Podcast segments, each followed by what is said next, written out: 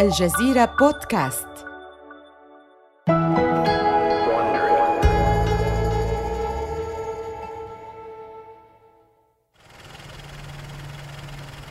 إنه الثامن والعشرون من مايو عام 1972 تعرض ليلي غراي البالغة من العمر 52 عاماً.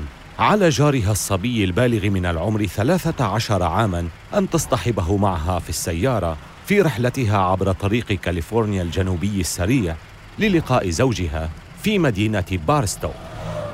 كانت تواجه بعض المشاكل في سيارتها فورد بينتو التي اشترتها قبل أقل من ستة أشهر لكنها تبدو على ما يرام الآن.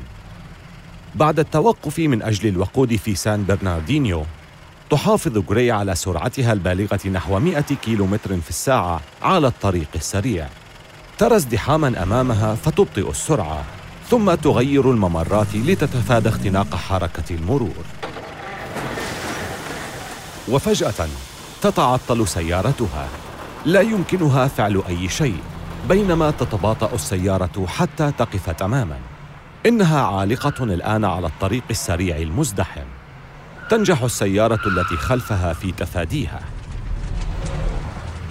لكن سيارة فورد جالاكسي طراز عام 1962 تتجه نحوها مباشرة. يضغط سائق الجالاكسي على الفرامل لكنه يصطدم بسرعة تتراوح بين 50 و 60 كيلو مترا في الساعة بسيارة بينتو المتوقفة على الطريق. تحطمت مصدات بينتو الضعيفة وسرعان ما اشتعلت النيران بالسيارة والتهمت مقصورتها الداخلية. تموت غراي في الحريق ويصاب الفتى بحروق بالغة في أغلب أجزاء جسده لتتسبب الحروق في تشوهات دائمة له. لقد تحققت توقعات رالف نيدر المأساوية. أوضح التحقيق أن هناك مشكلة في تصميم سيارات بينتو فخزان الوقود فيها لا توجد حوله أي حماية. ما جعل تلك السيارة عرضة لذلك النوع من الحوادث. أما أسوأ ما في الأمر كما ظهر في شهادات المحكمة أن فورد كان على علم بتلك العيوب. لكنه اختار الامتناع عن دفع 15 دولارا و30 سنتا عن كل سيارة وهو المبلغ الذي كان سيجعل السيارة أكثر أمانا. ورأى أنه سيكون من الأوفر له أن يتحمل أجور المحاماة وتعويضات الدعاوى القضائية بدلا من إصلاح تلك العيوب تقوم عائلة الفتى الذي نجا برفع دعوى قضائية وتحصل على تعويض قدره ثلاثة ملايين ونصف مليون دولار. لم تكن هذه هي الدعوى الوحيدة، بل كثرت الدعاوى حول اشتعال النار في سيارات فورد بينتو التي تتعرض للاصطدام من الخلف. ومع إلحاح جهات التحقيق، تسحب فورد سيارات بينتو، ويعتبر هذا أكبر عملية استعادة سيارات من السوق في هذا الوقت. في الواقع ستتكرر هذه العملية كثيرا في المستقبل ففي عام 1977 ستسحب شركات السيارات الثلاث الكبرى عددا من السيارات أكبر مما تقوم ببيعه عشرة ملايين وأربعمائة ألف سيارة من مختلف الموديلات سيتم سحبها من السوق. صانعو السيارات لا يتنافسون فقط مع بعضهم ولا مع المنافسين الأجانب بل إنهم ينافسون الآن عالمهم الذي صنعوه بأنفسهم. ستصبح هذه مسألة حيوية جدا. كيف يمكنهم المحافظة على جمهورهم الذي كان مخلصا من قبل؟ وهو الآن أكثر حذرا وقلقا. أكبر علامتين تجاريتين للسيارات في أمريكا فورد وشيفروليه تواجهان حقيقة مرة. الطريق أمامهما خطر حقا.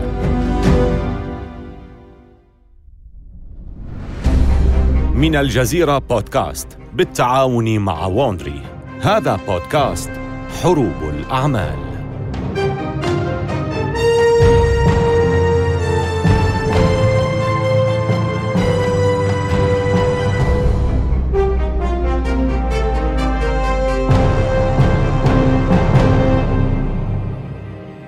هذه هي الحلقة الأخيرة من سلسلة فورد ضد شيفروليه تكنولوجيا الطرق السريعة.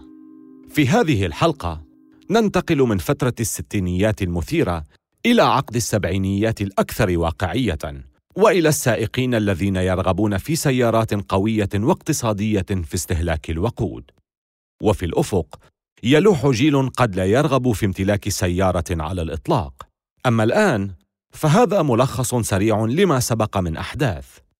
انتهى العصر الذهبي للسباقات والسيارات الكبيرة. كل ذلك أصبح من الماضي. وهناك خريطة طريق جديدة لصانعي السيارات الأمريكية والأمور على وشك أن تزداد سوءا. وضعت ألمانيا قدمها في أمريكا بسيارة منافسة اقتصادية في استهلاك الوقود. نعم إنها تلك السيارة الصغيرة فولكس فاجن بيتل. بتصميمها المميز. تبدو رشيقة وعصرية خصوصا أنها رخيصة الثمن. بحلول عام 1970 تخوض فورد وشيفرولي سباقا جديدا. والمثير أن المنافسة هذه المرة تبدو في الطريق العكسي. إنهما يحاولان تقديم سيارات أصغر حجما أقل قوة وأكثر كفاءة في استهلاك الوقود. نعم إنها رخيصة السعر وقبيحة. وبالطبع لن تستحوذ على اهتمام كتاب الأغاني كي يكتبوا عنها. تباع كلتا السيارتين فورد بينتو وشيفرولي فيغا بنحو ألفي دولار. لن تنال أي من السيارتين حظ موستانج ضد كاميرو بل ستتراجع كلتا السيارتين بينتو وفيغا لتكونا من أقل السيارات التي أنتجت إثارة على الإطلاق. وقد فتحت الشركات الثلاث الكبرى عيون منافسيها الأجانب على كيفية الوصول للمستهلك الأمريكي. لا ليس عبر مضمار السباق. ولكن أين يمكن لأربعة متدربين محدودي الدخل أن يجدوا سيارة؟ لك ما أردت. سيارة تويوتا كورولا سيدان ذات البابين ربما تكون أكثر سيارة عملية في العالم. تستهلك أربعة لترات من الوقود تقريبا كل ثمانين كيلومترا على الطريق السريع وستين كيلومترا داخل المدينة. إنك تحصلين على تحمل وصلابة تويوتا مقابل سعر زهيد. تويوتا الخيار المناسب. ما سيصبح أكبر قصة تجارية في السبعينيات بدأ في الواقع بداية صغيرة. في كاليفورنيا يلاحظ السائقون سيارات صغيرة غريبة لا يستطيعون معرفة علاماتها التجارية. سيارات هوندا سيفيك وتويوتا ومازدا. تقترب أمريكا من كساد كبير. وحين يرى الناس هذه السيارات يتساءلون هل يمكن أن أوفر على نفسي الكثير من المال والعبء إذا قمت بشراء إحدى هذه السيارات اليابانية؟ وخلال فترة إيقاف تصدير النفط إبان حرب أكتوبر عام 1973 حيث ارتفعت أسعار البنزين وازداد وعي الناس بالبيئة لأول مرة ودخلت كلمة الضباب الدخاني إلى المعجم الأمريكي لأول مرة. حسناً خلال تلك الأحداث تصبح تلك السيارات اليابانية الصغيرة الموفرة للوقود ذات أهمية خاصة. عندما يضطر الزبائن لإجراء الموازنات بين التضحية بالجماليات مقابل المدخرات فإنهم يعتقدون أن تلك السيارات اليابانية ربما ليست بهذا القبح. اذا كيف ترد أكبر شركة سيارات في العالم على ذلك؟ هل تضاعف جنرال موتورز جهدها للتغلب على منافسيها؟ ليس تماما. في عام 1973 بيت أستيس أحد مديري جنرال موتورز التنفيذيين وهو الذي قاد شيفرولي لسنوات ويشغل الآن منصب نائب الرئيس التنفيذي يرى ضرورة أن تتحرى الشركة عن منافسيها أولاً. يقوم بالاتصال بديفيد إي ديفيس أحد أشهر صحفيي السيارات اللامعين ورموز الإعلانات في ذلك الوقت. ديفيد لدي شيء أريدك أن تتحقق منه. هل يمكنك السفر خارج الولايات المتحدة لفحص سيارات الدفع الأمامي الجديدة التي حازت شعبية كبيرة في كل مكان؟ يعتبر ديفيس مرجعية لها احترامها في عالم السيارات وهو متحمس لهذا الطلب. عندما يعود يقابل أستس في ديترويت. كان أستس متحمسا لسماع رأيه. حسنا ماذا وجدت؟ يتحدث ديفيس بكل وضوح. سيارات الدفع الأمامي التي يتم إنتاجها بالخارج. علي أن أخبرك أنها أفضل من سياراتنا الأمريكية. يجب أن تستعدوا للمنافسة. يبدو أن إستس لم يفهم أن هناك تحولا جذريا في الموقف. بدلا من ذلك يستمر في تقديم التفسيرات لديفيس وشرح الأسباب التي تجعل جنرال موتورز متمسكة بموقفها. تختصر عباراته كل معتقدات صناع السيارات الأمريكيين الخاطئة في أوائل السبعينيات. عندما كنت في اولدز موبيل هناك شيء تعلمته ولم يفارق ذاكرتي ابدا من رجل كبير. كان يعمل مهندسا هناك قضى وقتا طويلا في جنرال موتورز قدم لي نصيحة مهمة. قال لي مهما كان ما تفعله لا تسمح لجنرال موتورز أن تفعله قبلك. ماذا يعني هذا؟ إنه يعني أن كبار المسؤولين في جنرال موتورز يعتقدون أنهم أكبر من أن يفشلوا وأن الأمريكيين سيقومون بشراء شيفروليه مهما كان الأمر. حسنا لقد اتضح بشكل جلي أن رفض الابتكار هو أمر خاطئ.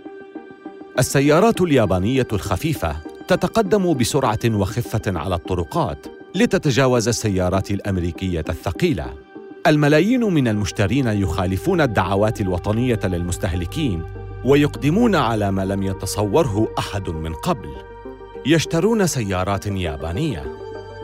بحلول عام 1974 تحوز سيارة تويوتا كورولا دعم الأمريكيين. وتصبح أكثر السيارات مبيعا في العالم. في نفس ذلك الوقت لي أياكوكا الرئيس الحالي لشركة فورد للسيارات وهو الرجل الثاني بعد الرئيس التنفيذي هنري فورد الثاني يقوم بزيارة ودية لأيقونة صناعة السيارات في هذا المجال كارول شيلبي. لدى هذا الرجل الذي نشأ في تكساس شيء يريد البوح به. أتعلم يا لي؟ أنا أفكر كثيرا في الحصول على توكيل تويوتا. كما تعلم هناك وكالة معروضة للبيع في هيوستن. يعتبر ذلك هرطقة بالنسبة لشخص يعمل لدى فورد ولكن آياكوكا يستقبل الكلام بالضحك. دعني أسدي إليك أفضل نصيحة ستحصل عليها. لا تفعل ذلك. ولما لا؟ لأننا سنهزمهم ونعيدهم إلى بلادهم مرة أخرى. يضع شيلبي يديه في جيبه وهو يفكر قليلاً ثم يقوم برفض الصفقة لكنه في الحقيقة سيندم على ذلك فيما بعد. في عام 1976 ينال الغزو الياباني لعالم السيارات زخما جديدا بسبب سيارة سيفيك الصغيرة الأنيقة تتقدم هوندا على فولكس فاجن حتى تصبح في المرتبة الثالثة في واردات السيارات في الولايات المتحدة ماذا عن المرتبة الأولى والثانية؟ إنهما من نصيب تويوتا وداتسن كيف تمكنوا من النجاح بهذه السرعة المذهلة؟ حسناً، أحد الأسباب هو أن شركات السيارات اليابانية لا تتحمل العبء الكبير المتمثل في الرعاية الصحية للموظفين ومعاشات التقاعد، وغير ذلك مما تتحمله فورد وشيفروليه. عملية الإنتاج الخاصة بشركات السيارات اليابانية تهتم بتحسين سير العمل وتحقيق أفضل استثمار للموارد المتاحة بأقل تكلفة مما يسمح لها ببيع السيارات بثمن أرخص وتحقيق ربح أكبر من كل سيارة مديرو شيفروليه يردون بالطريقة الوحيدة التي يعرفونها إنها طريقتهم المعتادة. أيها الأمريكيون ما هي رياضتكم المفضلة؟ البيسبول والشطيرة النقانق والفطيرة التفاح. ما هي سيارتكم المفضلة أيها الأمريكيون؟ شيفروليه. لننظر. بيسبول ونقانق وفطيرة تفاح وشيفروليه. أليس كذلك؟ هذا صحيح. هذا صحيح. اشتروا المنتجات الأمريكية. لا تزال شيفروليه في المرتبة الأولى في الولايات المتحدة ولكن بحلول عام 1976 تنخفض حصة شيفروليه في السوق بشدة ويعاني المشترون من مشاكل ميكانيكية متعددة. وفي عام 1978 يفوق عدد السيارات التي يتم سحبها عدد السيارات التي تباع. هذه كارثة. في هذا العام يلتقي أكبر مديري شركات السيارات في البلاد في شيكاغو لحضور معرض السيارات. تمتلئ قاعة ماكورميك الكبيرة بالسيارات اللامعة والمعروضات الأنيقة ولكن الكآبة تخيم على الأجواء. عندما يسأل مراسل صحيفة نيويورك تايمز رئيس جنرال موتورز توماس ميرفي عن الوضع الحالي للصناعة تحمل إجابته اعترافا متجهما. أتعلم ربما نكون تأخرنا في إدراك مدى عدم رضاء الناس عن أدائنا جميعا. ربما كنا منشغلين بالمنافسة المستمرة لدرجة أننا لم نعد نعرف ما يريده عملاؤنا. وهم في الحقيقة يفكرون في البيئة وأسعار البنزين. هذه كلمات متواضعة من رئيس أكبر شركة سيارات ولكن رد الشركة على ارتفاع الواردات اليابانية والأوروبية يعتبر صادما. في عام 1980 تصدر شيفروليه أول سيارة دفع أمامي The Citation إنه أول طراز جديد يتم إطلاقه في هذا العقد وهي الرد على الغزو الأجنبي لصناعة السيارات الأمريكية. أول سيارة شيفروليه في الثمانينيات.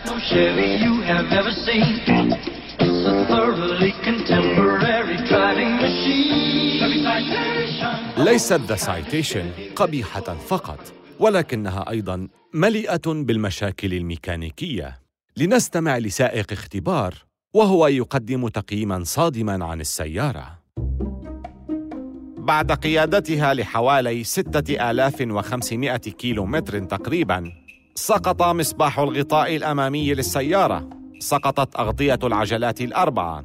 حزام مولد الطاقة تمزق وأخيرا لم يعد المولد يعمل. كما انقطع كابل مكابح الطوارئ أيضا. يا لها من فوضى. انتظروا. هناك المزيد. صوت المحرك عال للغاية. تشقق دهان الأبواب وهيكل السيارة.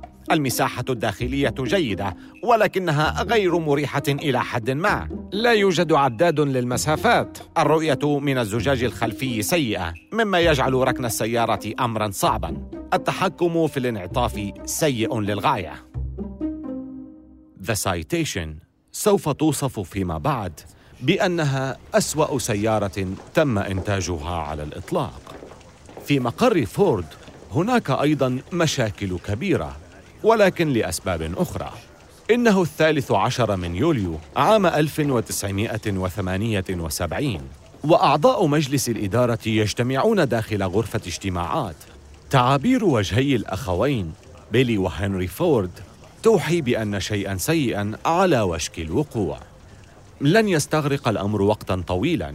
ينظر هنري فورد لأعضاء المجلس ويلقي إنذارا قاطعا. إما هو أو أنا. يتحدث هنري الثاني عن لي آياكوكا رئيس شركة فورد. إنها المواجهة التي كانت تنمو بذورها منذ سنوات. منذ أن غيرت سيارة موستانغ مسار الشركة في عام 1964 أصبح هنري فورد الثاني يشك في آياكوكا. كثيرا ما كان هنري فورد الثاني يكرر عبارته اسمي موجود على المبنى ولكن يبدو أن آياكوكا نسي ذلك إضافة لحرصه على إبراز حضوره بثيابه الفاخرة وقوته المتزايدة وشهرته. كل هذه الأمور كانت تزعج هنري فورد الثاني. كارثة سيارة فورد بينتو من المؤكد أنها لن تساعد في قضية آياكوكا.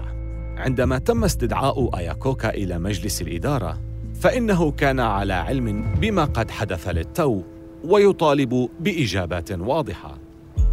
يريد أن يعرف لماذا تم فصله. ما الخطأ الذي ارتكبه؟ يتقدم فورد للإجابة. أنت تعرف يا لي أنك لا تروق لي. هذا كل ما في الأمر. يشير آياكوكا إلى أنه قيمة الشركة ستصل إلى مليار وثمانمائة مليون دولار في عام 1978 لن تحقق ذلك مرة أخرى. يبكي بيل فورد شقيق هنري فورد الثاني وهو يقول بينما يخرج آياكوكا أنا آسف يا لي. أنا آسف. بالنسبة لآياكوكا فإنه يشعر براحة إلى حد ما. يقول لأصدقائه الحمد لله أن هذا الهراء قد انتهى. أخبار فصله مثلت صدمة في عالم الأعمال التجارية ولكن هذا سيكون شيئا جيدا بالنسبة لآياكوكا لأنه بعد مرور بضعة أشهر سوف يتولى زمام القيادة في شركة كرايسلر التي كانت تعاني في ذلك الوقت. لينتشلها من الانهيار ويحولها إلى الربح مرة أخرى.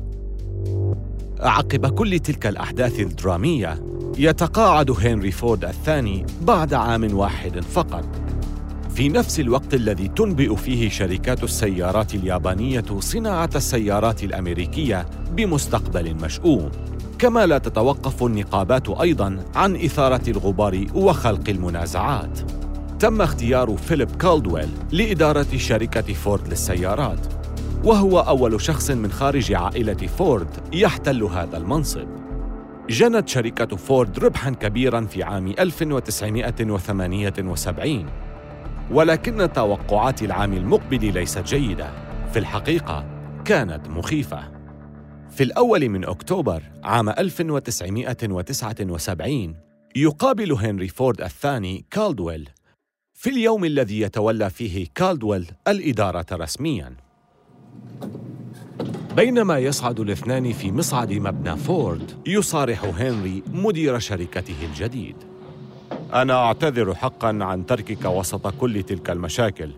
إنه وقت سيء وليس من العدل إلقاء كل هذا على شخص آخر. لا يأخذ كالدويل الأمر بشكل شخصي. حسنا أه أه لقد مررت بهذا الوضع أيضا. أليس كذلك؟ نعم أظن ذلك. ولكن الوضع كان مختلفا قبل ذلك حتى في أسوأ الأحوال. في عام 1946 كان بإمكاننا بيع كل شيء نصنعه ولكننا لم نعد نمتلك السوق كما كنا. لقد تغيرت الأوضاع. في مطلع الثمانينيات يجتاح الظلام ديترويت المدينة التي كانت خلال الحرب العالمية الثانية أعظم مركز صناعة في العالم. أضحت الآن مجموعة من الأحياء الفقيرة والمصانع المغلقة في مدينة فلينت بولاية ميشيغان حيث تأسست شركة جنرال موتورز تبدأ الشركة بإغلاق المصانع وفصل آلاف العاملين. المدينة مليئة بالكثير من المنازل والشركات المستقلة وقد أصبح المال شحيحاً لدرجة أن المدينة خفضت الكثير من نفقاتها حتى نفقات جمع القمامة. في نفس المدينة التي كانت في يوم ما تفتخر بأنها موطن أكبر شركة في العالم. أصبح عدد الفئران فيها يفوق عدد البشر.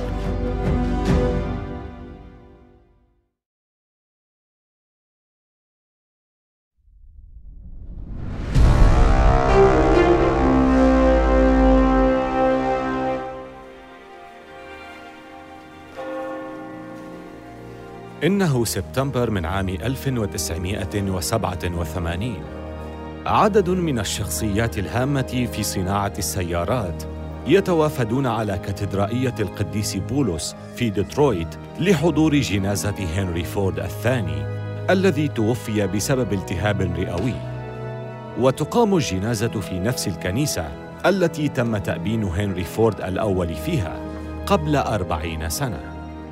إنه يوم حزين لكنه لا يخلو من شيء يمكن الاحتفال به إذ يبدو أن هنري الثاني كان قد بذل أنفاسه الأخيرة ليعيد الحياة للشركة التي أفنى حياته فيها. وتلك الأنفاس الأخيرة هي ما يتطلبه الأمر كي تتخطى فورد شيفرولي لو سألنا عن أكثر السيارات مبيعاً في الولايات المتحدة عام 1987 ستكون الإجابة بأنها سيارة فورد إسكورت. وأكثر الشاحنات مبيعاً في أمريكا إنها شاحنة فورد F-150 القوية. وماذا عن أكثر السيارات شعبية؟ إنها شاحنة فورد F-150 أيضاً. لأول مرة منذ ثلاثين عاماً تتغلب فورد على شيفروليه وتتربع على عرش صناعة السيارات في الولايات المتحدة.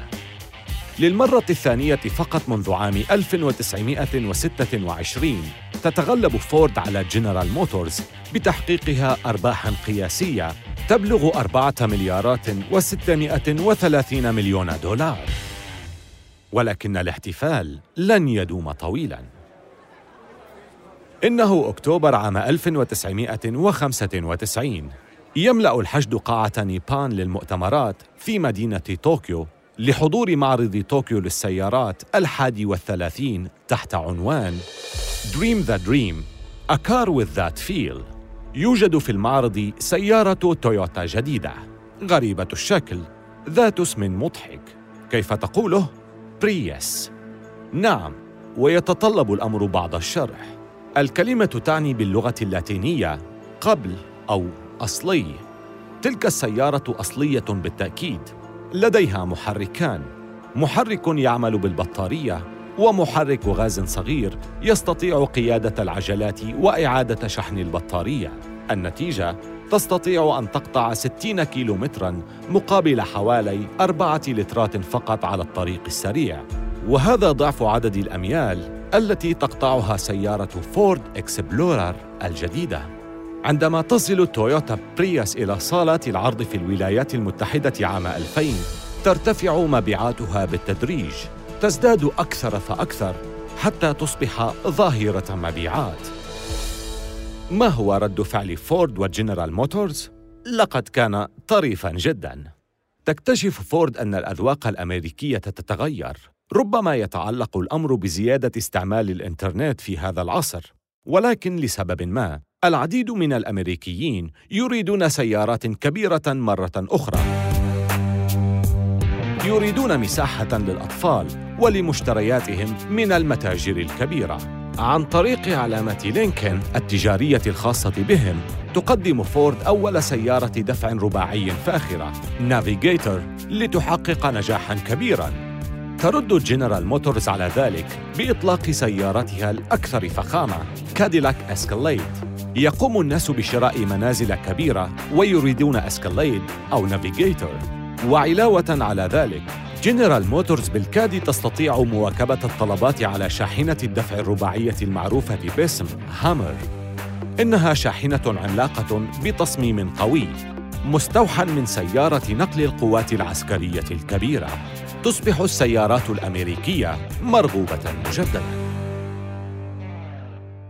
بينما تحقق كرايسلر نجاحا بسيارتها كرايسلر 300 الكبيرة الفارهة تقوم شيفروليه ببناء سيارة كاميرو جديدة. تم إعادة تصميمها لتحاكي سيارتها الكبيرة الأصلية التي تم إصدارها في الستينيات.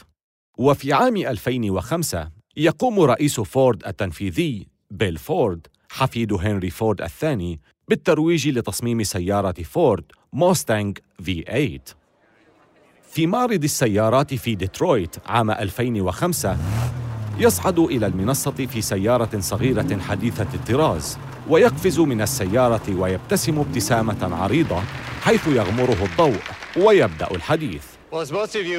حسنا كما سمعني الكثير منكم وأنا أقول أنه لو كان لدي سيارة واحدة أقودها لبقية حياتي ستكون موستانج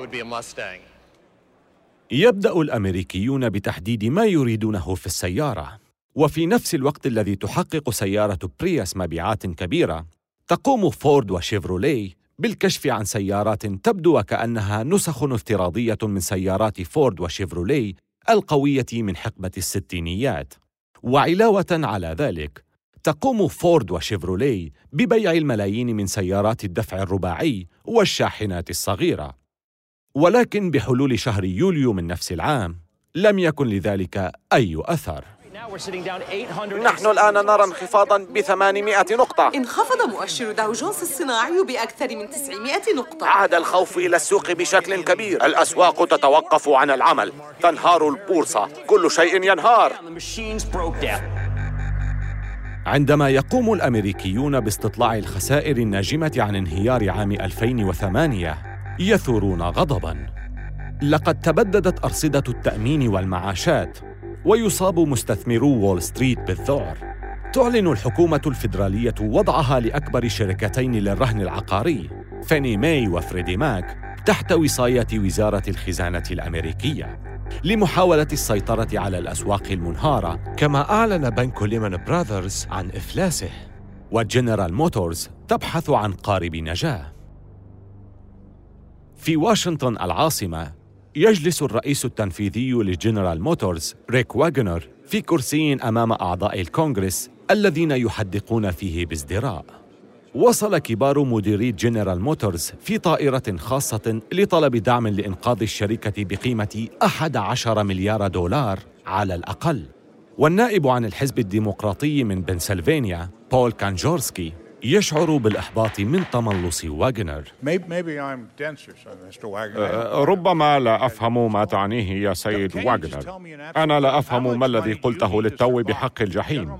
ألا يمكنك أن تقول لي ببساطة؟ كم من المال ستحتاج حتى تبقى جنرال موتورز قادرة على الصمود بدءا من اليوم وحتى الثلاثين من شهر مارس.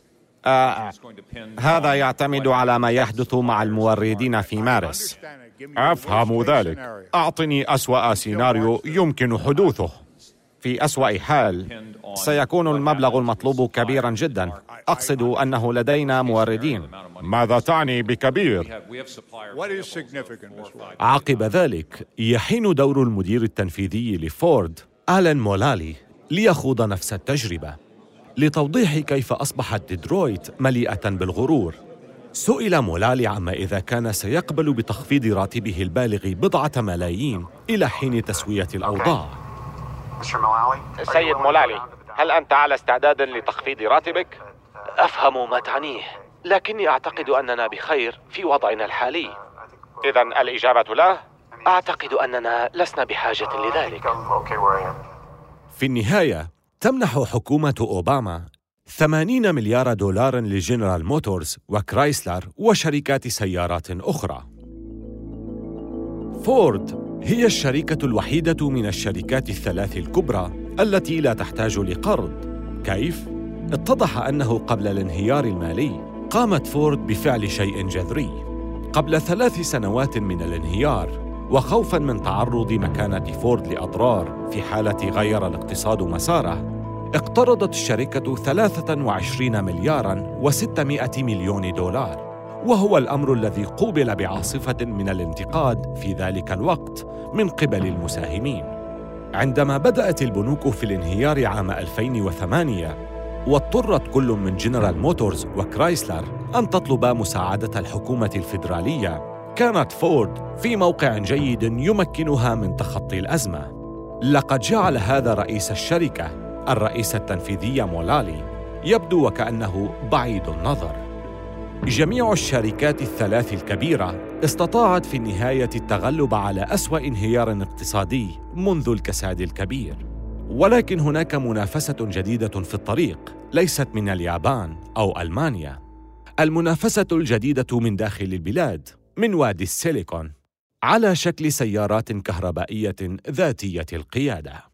يتم وصف السيارات الذاتية القيادة على أنها بديل أكثر أماناً من السيارات التي يقودها الإنسان. يدلل المؤيدون لهذه السيارات على أهميتها بأن أجهزة الكمبيوتر منتبهة دائماً. إنها لا تعبث في الراديو أو تنشغل بشجار الأطفال في المقعد الخلفي. يقول مصممو تلك السيارات إن رد فعل الكمبيوتر أسرع ويمكن الوثوق فيه بشكل أكبر كما أن قيادته أكثر رصانة وهدوءا. ولكن في الاختبارات الأولى يتضح أنها لم تحقق شيئا مما سبق سوى أنها أكثر رصانة بالفعل. في إبريل عام 2019 صعد الرئيس التنفيذي لهوندا تاكاهيرو هوشيغو إلى نموذج أولي من سيارة ذاتية القيادة من صنع وحدة الملاحة الخاصة بشركة جنرال موتورز. كانت شركة هوندا قد استثمرت في هذا المشروع وكانت تلك فرصة لرؤية التكنولوجيا التي قامت بتمويلها ولكن بعد عشرين دقيقة تقريبا من بداية اختبار القيادة يوقف نظام التشغيل السيارة فجأة بينما كانت تتحرك قام السائق بتولي القيادة بسرعة وأرسل المديرون التنفيذيون المحرجون سيارة أخرى لإكمال العرض أمام الرئيس التنفيذي لشركة هوندا. لم تكن تلك أول ثغرة في طريق جنرال موتورز في صناعة التكنولوجيا الذاتية القيادة. على سبيل المثال، واجه نموذج شيفرولي بولت EV صعوبة في التعرف على المشاة، ولم يستطع تحديد الفرق بين الأجسام المتحركة والثابتة. كانت مؤثرات مختلفة مثل الأبخرة المتصاعدة من فتحات التهوية وصفارات الإنذار والمياه التي تتناثر على الطريق بفعل سيارات أخرى تدفع سيارات جنرال موتورز ذاتية القيادة إلى الاستجابة بشكل يدعو للقلق مثل الضغط المفاجئ على المكابح أو الفشل في التأقلم مع حركة المرور. كما أنها تقطع الطريق بسرعة أبطأ من السيارات التي يقودها البشر وفي بعض الأحيان تستغرق ضعف الوقت للوصول للوجهة. في هذه الأثناء تقوم فورد بفعل شيء لم يكن يتخيله مؤسسوها ابدا. إنها تعيد تقديم نفسها كشركة تكنولوجية مثلما هي شركة سيارات. على افتراض أنها قادرة على التغلب على أي إشكالات ستواجهها لا تزال فورد تخطط للكشف عن اسطولها من السيارات الذاتية القيادة في عام 2021 ستقوم الشركة بالتركيز على الشراكة مع شركات تقديم خدمة التوصيل مثل البيتزا الأدوية الزهور وأي شيء يحتاج لتوصيل. للتركيز على مستقبلها في التكنولوجيا تخطط فورد لعدم إنتاج سياراتها التي كانت تلقى شعبية مثل فيوجن وفوكس. على الأقل في أمريكا الشمالية ولكنها ستظل تنتج الشاحنات المحبوبة ذات الربح الكبير. الشيء الوحيد الواضح في الطريق إلى الأمام أن صناعة السيارات تتغير بشكل كبير. التغير المناخي وارتفاع أسعار الوقود والرغبة في استخدامه بكفاءة أكبر إضافة للتصاميم الأنيقة. كل هذا يغير ما نريده في السيارة أو إن كنا نريد سيارة على الإطلاق. آمل أن تكونوا قد استمتعتم بهذه الحلقة من حروب الأعمال. استمعوا إلى حلقاتنا عبر ابل بودكاست وجوجل بودكاست وشاركوها مع أصدقائكم. ولا تنسوا زيارة موقعينا على الإنترنت podcast.aljazeera.net و wondery.com وملاحظة سريعة حول المحادثات التي سردناها. لا يمكننا أن نعرف بالضبط ما قيل ولكن هذا الحوار مبني على أفضل الأبحاث التي قمنا بها. هذه السلسلة من حروب الأعمال قدمت في الأصل من قبل ديفيد براون.